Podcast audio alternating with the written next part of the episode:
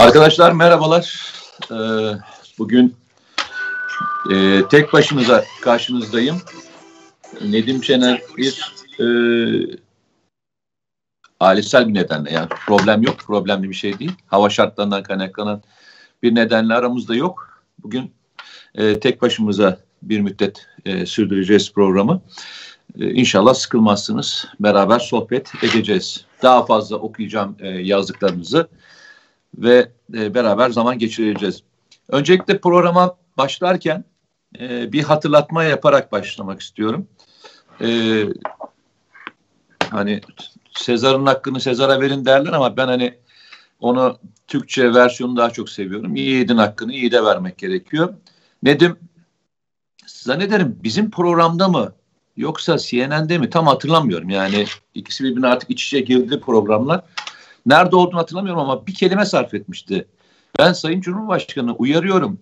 Böyle elini sıkarken, otururken, kalkarken dikkat etsin. Sonra elini öpüyor şeklinde servis ederler gibi bir cümle hatırlıyorum. Yani nerede söylediğini hatırlamıyorum ama buna benzer bir söz söylemişti. Ee, birebir aynen çıktı. Yani e, kahin değil ama e, Türkiye'deki e, insanlığı çok iyi analiz ettiğinin bir e, göstergesi. Siz hatırlıyorsanız e, çok memnun olurum. Bana da nerede söylediğini hatırlatırsanız çok memnun olurum. Çok önemli bir ayrıntıydı. E, direkt şeyden girdi. E, yani hareketin şeklini bile söylemiş olması çok ilginç. E, bu, bu nedenle e, bir kez daha Nedim aramızda yok ama arkasından dedikodu yaparak teşekkür edelim. Öncelikle selamlarla başlayalım. Ee, ilk selamı bırakan 11'de bırakmış. Allah razı olsun. İbrahim Özkurt. Aleyküm selam kardeşim. Rasim Bakırköy'den e, Nedim'e selam göndermiş. E, Hidayet Söğüt hepimize selam göndermiş. Yine Özgür Vili Malezya Kuala Lumpur güzel ülkeme selam demiş. Teşekkür ederim kardeşim. Yunus Özdemir selam göndermiş.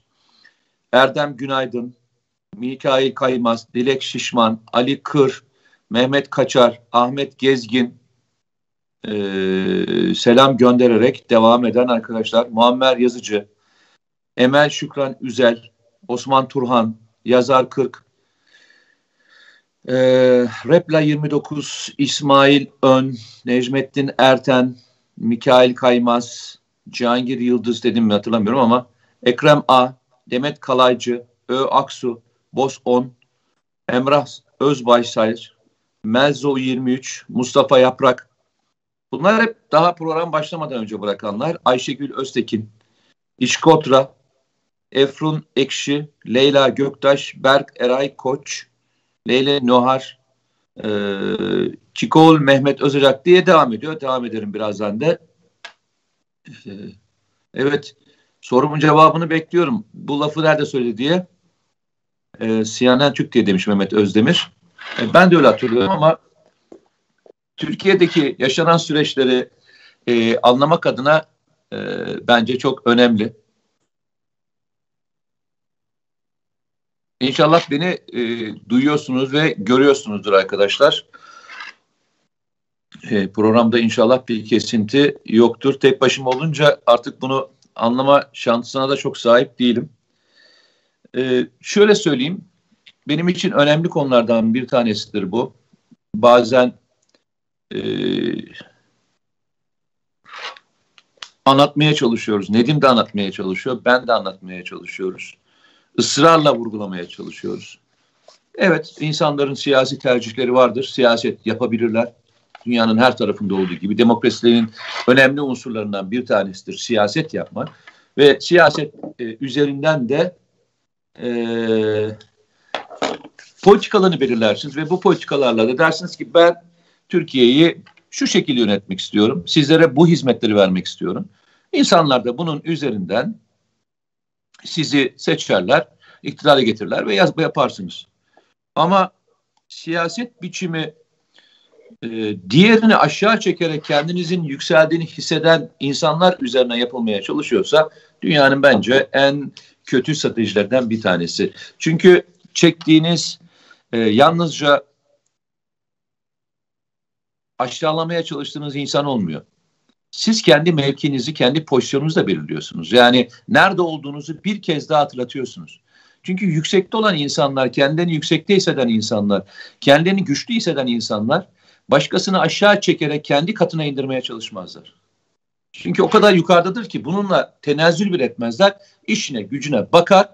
Kendini ispatlamış insanların uğraşacağı şeyler değildir ama yani son dönemde demeyeyim ama çok uzun zamandan beri yani bu bu sorunları zaman zaman size konuşuyoruz, tartışıyoruz. Sanki bugünün e, sorunlarıymış gibi e, paylaşıyoruz ama bu geçmişte de böyleydi. Yani rahmetli Bülent Ecevit'in son döneminde yazılan çizilenlere e, baktığımızda e, yapılanlara baktığımızda sağlık sorunlarıyla ilgili yazılan çizilenlere baktığımızda insanın gerçekten e, üzülmemesi mümkün değil. Üzülmemesi mümkün değil.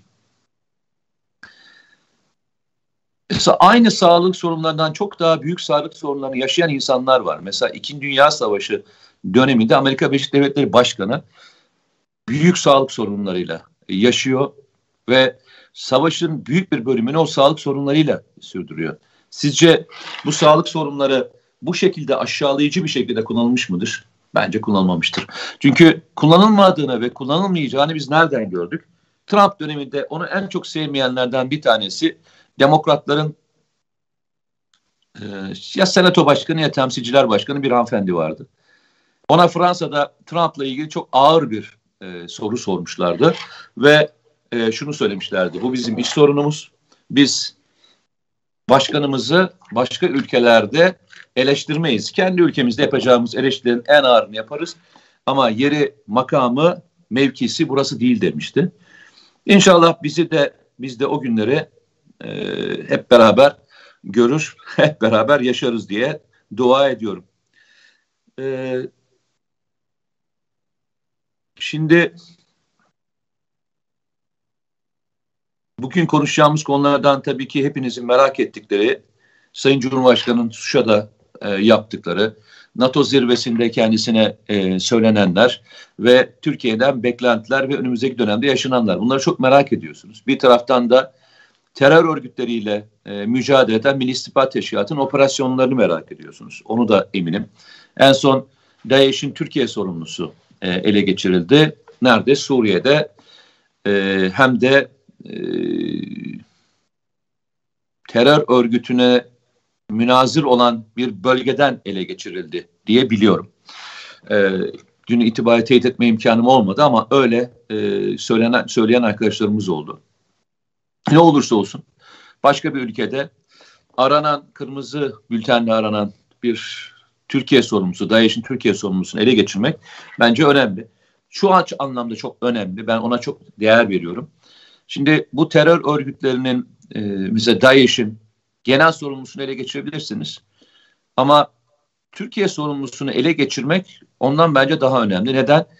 Türkiye'deki bütün yapılanmayı bilen, bağlantıları bilen, e, eylem yapacak olan yerleri bilen, belki nokta e, olarak e, bunların sığınaklarını, e, mühimmat sakladıkları, patlayıcı sakladıkları yerleri bilen Türkiye'ye geçiş güzergahlarını, haberleşme sistemlerini, nasıl e, birbiriyle temas kurduklarını bilen bir kişiyle geçirildi. Bu nedenle bu operasyonun yankılarını hep beraber göreceğiz. Hatta görüyoruzdur çünkü bu tür e, yakalanma esnasında zaman zaman şu tartışma çok olur. Niye söylendi? Arkadaşlar e, Milli İstihbarat Teşkilatı yakaladığı anda hemen e, servis etmez. Yani önce istihbarati olarak çalışmalarını bitirir. E, ondan öğreneceklerini öğrenir. Bağlantılarına ulaşır. Onlara operasyon yapmaya başlar. Arkasından da e, şeyini servis eder. Biz e, bu şahsı yakaladık diye servis eder. Bu isterseniz FETÖ türü operasyonlarda, isterseniz PKK türü operasyonlarda, isterseniz DAEŞ türü operasyonlarda çok net olarak görebilirsiniz. Ya aklınıza böyle soru gelen arkadaşlarım var. Niye söyleniyor? Yok arkadaşlar. Dünyada her zaman olduğu gibi önce sorgulaması biter. Onunla ilgili bağlantılar deşifre edilir, bulunur ve arkasından devam edilir. Peki Şimdi arkadaşlarım bazen sorularına bakıyorum. Ee, evet yani e, genel olarak bazı şeylere bakıyorum, söylüyorum. Aynı şeyleri düşünüyoruz aşağı yukarı. E, sizlere de aynı şeyleri düşünüyoruz ve aynı noktada ilerliyoruz. Peki nasıl gördünüz? Ben onu sorayım sizlere. Sizler de bana soruyorsunuz. Ben NATO zirvesinde e, kara propaganda haricinde Türkiye'nin öneminin bir kez daha e, servis edildiğini görüyorum. Yani şimdi bana şunu söyleyebilirsiniz. İşte Reuters bir şeyi servis etti. Türkiye'de bunu kullananlar oldu. Hatta yabancı bir gazete bu fotoğrafı kullandı. Evet, bunu yapan arkadaşlar, bunu yapan insanlar, bunu yapan gazeteciler, bunu yapan e, medya organları oldu. Ama başka bir şey daha var. Toplantılar sırasında Sayın Cumhurbaşkanı'nın e, duruşu aslında toplantının nasıl geçeceğini, geçtiğini de ifadesiydi. Neden?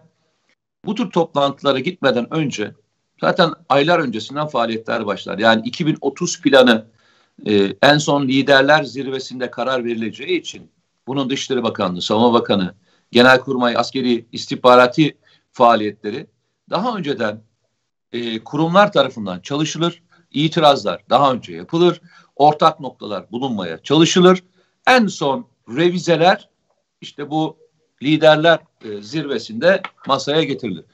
Sayın Cumhurbaşkanı öyle gittiğinde dünyanın tablosu önüne konmuştur. Bizim istihbarat servisimiz, Dışişleri Bakanlığımız ve Savunma Bakanlığı tarafımızdan önemli. Türkiye'nin önemi, Türkiye'nin e, bu projede nasıl kritik bir yer alacağı muhtemelen konmuştur. Ve farkındaysanız Sayın Cumhurbaşkanı çok rahat bir şekilde e, toplantıya girdi ve toplantı sırasında ister Macron isterseniz e, Angela Merkel, isterseniz İngiliz İngiltere Başbakanı Johnson, Amerikan Başkanı Biden dahil olmak üzere ki hem Avrupa Birliği'nin hem NATO'nun çok önemli e, kanatları e, bunlar. Hem ekonomik olarak hem askeri olarak. Bu projenin önemli bacağının Türkiye olduğunun ifadesini kendileri zikrettiler. Aynı NATO Genel Sekreteri gibi. Yine fotoğraflarda belki dikkatinizi çekmiştir. Sayın Joe Biden'la e, Cumhurbaşkanı yan yana konmasının e, bazıları yani sıradan bir şey olarak değerlendiriyor olabilir. Ben öyle değerlendirmiyorum arkadaşlar. Bir arkadaşım vardı. E, çok da e, kendisini severim. E, Avrupa'da çok iyi bir eğitim almıştı. Avrupa'da yaşıyor hala. Türk e, kendisi. Çok önemli bir bankanın e, genel müdürlüğüne, yurt dışındaki bankanın genel müdürlüğüne e, getirilmişti. Getirmeden önce bana anlattığı bir hikaye vardı. Dedi ki işte eğitimlerimi tamamladım, her şeyi tamamladım.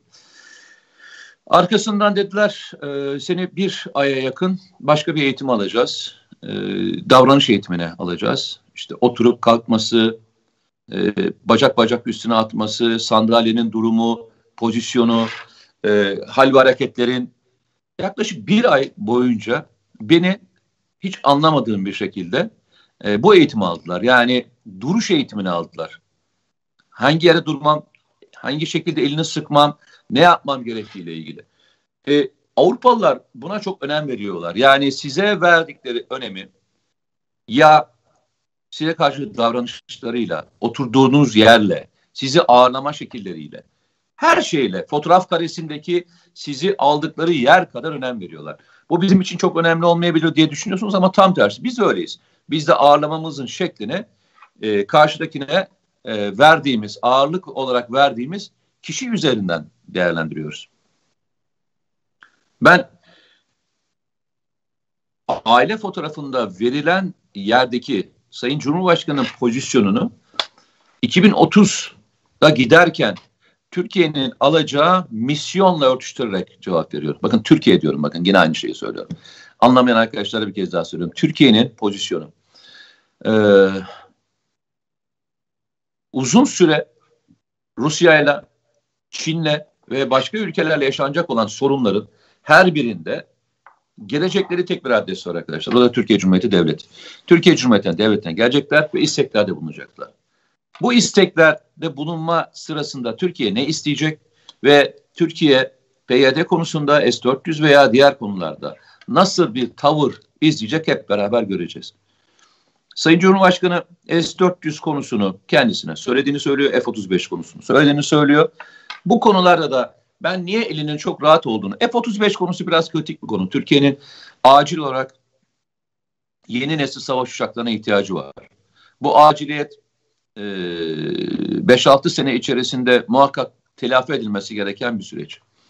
Ama S-400 konusunda Türkiye çok hızlı bir e, yol kat ediyor. Yani Hisar serisi e, de beklediğimizden çok daha ileri bir noktaya doğru gidiyoruz. Bu birinci sebebi Türkiye'nin savunma sanayinde gelmiş olduğu bazı teknik bölümler vardı. Onu hızlı geçmiş olmasından. Bir de Ukrayna gibi e, bir ülkeyle ki hava savunma konusunda ve radar konusunda e, Rusya ekolünden gelen çok gelişmiş bir ülkedir. Onunla yapılan e, işbirliklerinin sonucu olduğunu düşünüyorum. Türkiye bu konuda S-400 olmadan da e, Patriot olmadan da kendi hava savunma sistemini 2022-2023 yıllarında maksimum 2023'ün sonunda tamamlayacak gibi gözüküyor. Yani S-400 konusu Türkiye'nin birinci önceliği olmayacak. Yani tercihleri içerisinde opsiyon olarak kullanabileceği bir yere doğru gidebilir. Yani bunu geri iade etmek anlamında söylemiyorum. Ama opsiyon olarak e, en son tercih olarak kullanabilir. Kendi opsiyonlarını yarattığı için. Ama F-35 konusu biraz kritik. F-35'in MMO projesi 2025'te e, ilk uçuşunu gerçekleştirecek.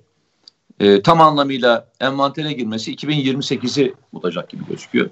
Bu süreç 7 yıllık bir süreç. Bu süreci aşağı ne kadar hızlı çekebiliriz, neler yapabiliriz beraber göreceğiz. Ben önemli bir gelişme olduğunu da düşünüyorum. MMO projesinde Gökbey ve Hürkuş e, proje, projesinin çok önemli bir e, ayağı vardı. E, onun başına Gökbey projesinin ve Hürkuş projesinin çok hızlı bir şekilde revize eden e, uçak bölümünde genel müdür yardımcısı olan kişiyi MMO'nun başına getirdiler. MMO projesinin. E, Gürkan Bey diye hatırlıyorum e, ismine. E, inşallah e, onun katkılarıyla bu projede birkaç sene e, erkene hızlı bir şekilde çekilebilir. E, şöyle bir haber vereyim ben size. E, F-35'in tam yerini karşılamasa da e, MMO projesinin parçaları üretilmeye başlandı arkadaşlar. 20 bin parça var. 20 bin parça e, üretilmeye başlandı. Ve muhtemelen 2022 yılı içerisinde biz MMO'nun yapım aşamasını yani o bazen görürsünüz e, uçaklar hani böyle montaj edilmeye başlanır, parçaların birleştirilmeye başlandığı, uçağın artık mol kaplan yani birebir örneğinin dışında artık kendi gerçek e, üretiminin yapıldığı safhayı görmeye başlayacağız. 20 bin parçalık üretim başladı arkadaşlar. Allah e, inşallah yoldan açık ederler. Bana çok soru soran arkadaşım var. Ben hep şunu söylüyorum. Mesele Amerikalıların, Fransızların veya Almanların bize ne kadar dayattığı değil, bizim ne kadar doğru bir şekilde politika ürettiğimizle ilgili. Bu üretim içine geçerli, bu ekonomi içinde geçerli, bu sanayi içinde geçerli. Biz yolumuza kendimiz nasıl devam edebiliyoruz? Hata yapıyor muyuz yoksa ilerleyebiliyor muyuz? E, bence e, savunma sanayi konusunda e, düzgün bir yerde ilerliyoruz, e, düzgün bir modellemeyle ilerliyoruz. Bu modelleme e, önümüzdeki günlerde diğer projelere de koyacak. Bu arada başka bir haber daha vereyim. Bugün belki haberlere düşmeye başladı. E, Türkiye'nin en büyük çelik üreticisi e, firması BMC firmasının içerisindeki e, iki hissedarın, Türk, Türk hissedarın hissedini satın aldı. Sanırım devir işlemleri bitti. Çünkü daha önce satın alındığını biliyordum ben. Ama devir işlemleri sürüyordu. Devir işlemleri bitti ve Altay Tankı projesinde e, firma sahibi değişti arkadaşlar. E, Tosyalı Holding e, şu anda BMC'nin sahibi oldu ve Altay tankı için e, üretime bu firma üzerinden e, artık ilerlenmeye başlayacak. İnşallah güzel sonuçlarını görürüz. Altay tankının da sonuçlarını görürüz. Ama benim için ilgilendiren asıl konu Savunma sanayi artık kendi rayında ilerleyebiliyor. Kendi ayakları üzerine durma noktasına gelebildi. Bence asıl e, artık hepimizin odaklanması gereken konular enerji ve ekonomi konusu. Bu iki konuyu e, muhakkak toparlanması gereken e, konular olarak değerlendiriyoruz. Çünkü hani siz savunma sanayiniz inanılmaz güçlü olabilir ama ekonominiz zayıfsa sarsıntı geçirirsiniz. Çünkü farkındaysanız son dönemde PKK, PYD veya diğer olaylarda Türkiye'ye artık size silah vermiyoruz diye tehdit etmiyorlar. Ekonomi üzerinden tehdit etmeye başladılar. Ekonomi üzerinden Türkiye'yi e, belli konularda sıkıştırmaya çalışıyorlar. Enerji konusu ekonominin birebir bağlantılı bir konu. Açık verdiğiniz konu enerji konusu. Enerjide bulduklarınız yerinize koymaya başlarsanız inşallah hep beraber e, bu yolda ilerlemeye çalışacağız. Ben tek başıma e, size anlatmaya çalıştım. Yaklaşık 20 dakikadır sizinle beraberim arkadaşlar. Hem e, bu NATO zirvesini hem de diğer e, konuları konuşmaya devam ediyorum. En son bir Susa konusunda da gireyim. Yani Sayın Cumhurbaşkanı'nın Azerbaycan konusunda geldiği noktada neredeyiz ve nasıl bir yere doğru ilerliyoruz? Ben dört ülkenin işbirliğinin çok önemli olduğunu düşünüyorum. Bu dört ülkenin işbirliği Hani buna beş de diyebilirsiniz. Beşinci ülke de katabilirsiniz. Beş ülkenin işbirliği önümüzdeki dönemin Türkiye'nin politika ve üretim stratejileri açısından çok önemli olacağını düşünüyorum. Bunlardan bir tanesi hem güç olarak hem askeri güç olarak hem de coğrafyasındaki güç olarak ve Türkiye ile ilişkileri anlamında ben en önemli olan ülkelerden bir tanesinin Pakistan olduğunu düşünüyorum. Yani Pakistan-Türkiye ilişkileri hem savunma sanayi konusunda hem de Orta Asya'daki yaşanacak sorunlarda birbirine müttefiklik olarak destek verebilecek. Çünkü Pakistan'ın silahlı kuvvetlerinin gücü gerçekten çok büyük.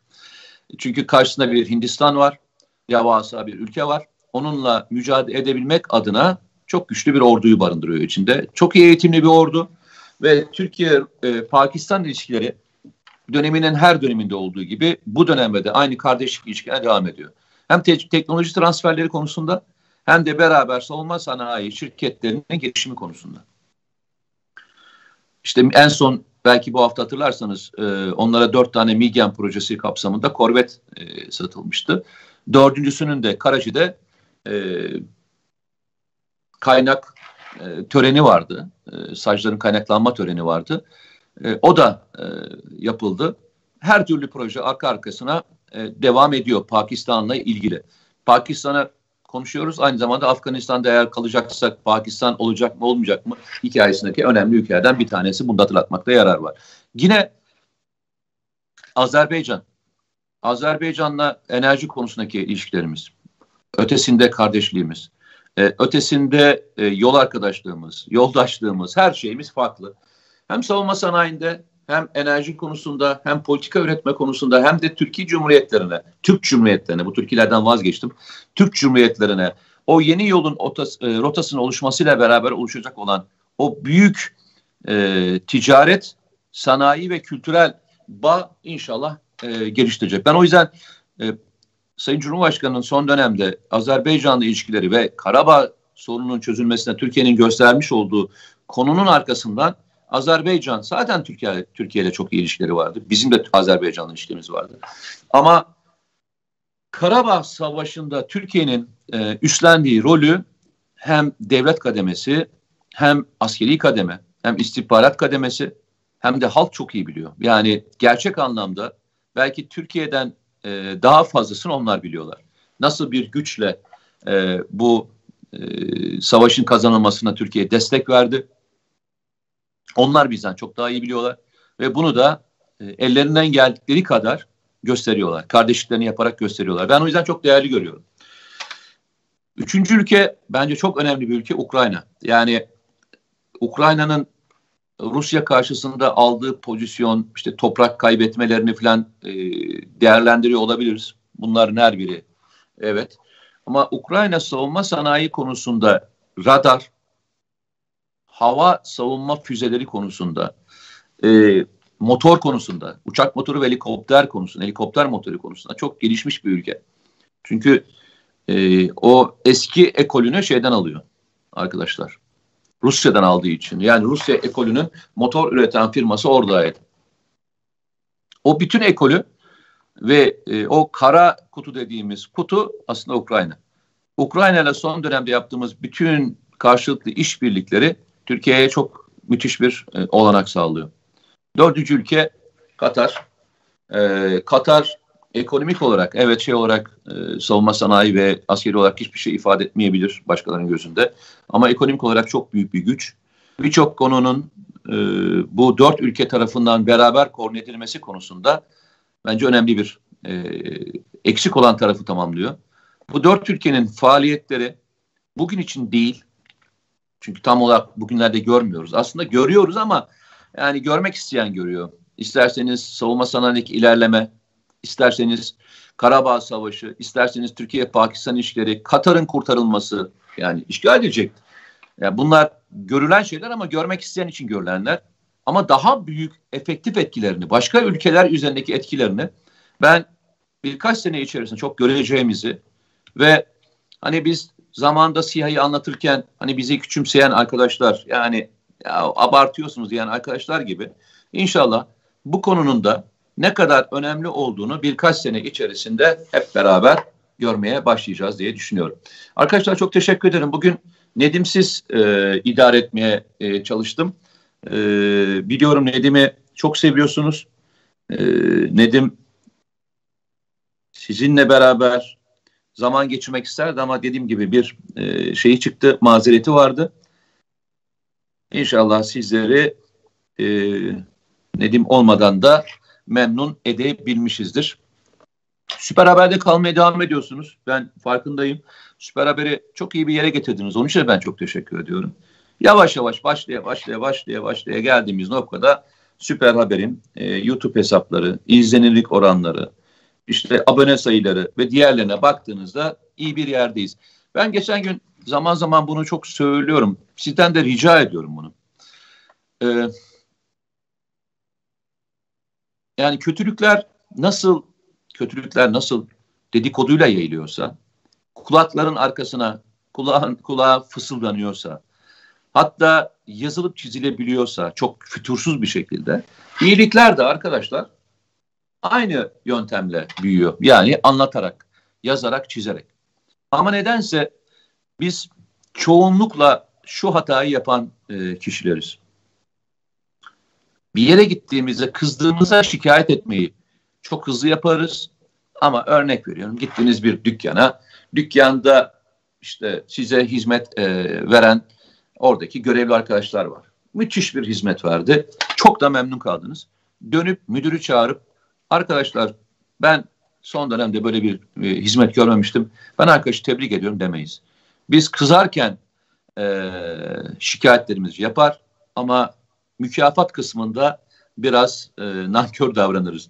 Ben de o yüzden eğer programı seviyorsanız, Süper Haber'i seviyorsanız e, size tek tavsiyem bunu YouTube'unuzu yani buradakileri Facebook'unuzdan, Twitter'ınızdan veya diğer yerlerden paylaşmanız, bu kanalın izlenmesi için elinizden gelen gayreti göstermeniz. Bir kez daha söylüyorum. Memnunsanız yapın tabii ki, memnun değilseniz yapmayın. Ama bizim amacımız çok daha kişiye ulaşmak, çok daha kişiye yaşananları ve yaşanacakları anlatmak. Bakın en basit bir şey söyleyeyim size. Ee, Nedim üç gün önce bu el öpme fotoğrafı gibi servis edilen fotoğrafın e, nasıl yapılacağını hep beraber anlatmıştı. Hiçbir şey kaçırmak istemiyorsanız önümüzdeki dönemlerde e, bunlardan faydalanmak istiyorsanız dedikodunun peşinden koşmayıp dedikodunun daha önce ne olacağını öğrenmek istiyorsanız bence memleket aşkında ve süper haberde kalmaya devam edin arkadaşlar. Kendinize iyi bakın.